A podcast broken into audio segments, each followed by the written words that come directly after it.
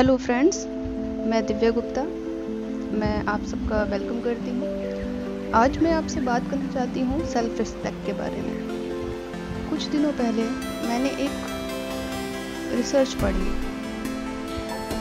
उस रिसर्च में लोगों से पूछा गया कि क्या आप ऐसे इंसान के साथ रहना पसंद करेंगे जो आपकी सेल्फ रिस्पेक्ट नहीं करता हो?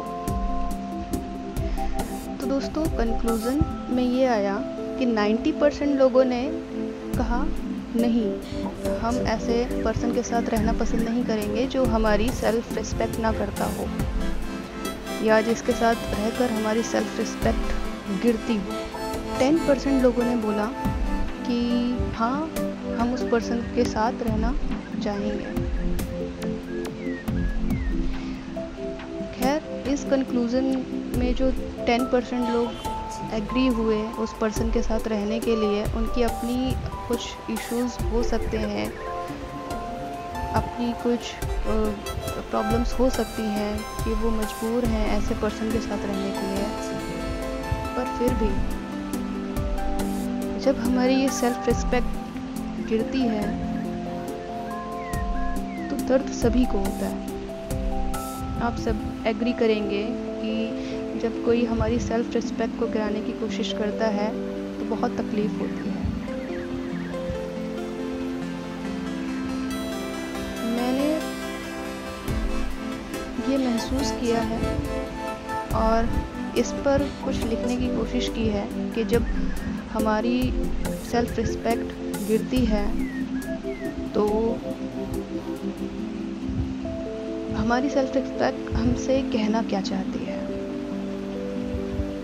हमारा अंतर मन हमसे क्या कहना चाहता है? तो आइए सुनते हैं। किसी को अपशब्द बोलना बहुत आसान है और उसके बाद सॉरी बोल देना, जैसे उस दर्द में मलहम लगा देना। और मलहम लगाते ही जैसे वो जख्म भर दिए हों। सॉरी बोलना कितना आसान और कितना सरल दिखता है ना? ऐसा लगता है मानो ये बोलने की कोशिश की जैसे कुछ हुआ ही ना हो। देखो ना, सब पहले जैसा ही तो है। उस तार तार की गई सेल्फ रिस्पेक्ट को जैसे मात्र एक सॉरी से वापस कर दिया गया हो। अजीब बात है, लेकिन सच है। किसी की नज़रों में उसकी सेल्फ रिस्पेक्ट को गिराकर सॉरी बोलना भले ही आसान हो, लेकिन उसके मन को दिए गए जख्म कभी नहीं भरते। ये वो जख्म होते हैं जो व्यक्ति के मन को अंदर ही अंदर कोरे देते रहते हैं। और तब अंतर मन बार बार ये सवाल करता है, आखिर क्यों दिया तुमने उसको इतना हक कि वो तुम्हारी डिग्निटी और सेल्फ रिस्पेक्ट की धज्जियाँ उड़ा दे? क्या इसीलिए ही तुमने मुझे सालों साल संभाला? मुट्ठी मुट्ठी भर इकट्ठा किया? और अपने अंदर संजो कर रखा कि एक दिन तुम इसको किसी के भी हाथ में दे दो मुझे तोड़ने के लिए, मुझे चूर चूर कर देने के लिए। नहीं, मैं इसके लिए नहीं बना।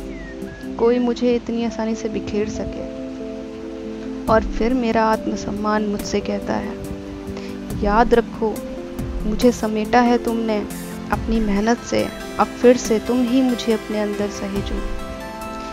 क्योंकि तुमने मुझे अब तक भी संजोया है। कभी गिरने ना देना मुझे, और मैं भी तुम्हें कभी बिखरने नहीं दूँगा।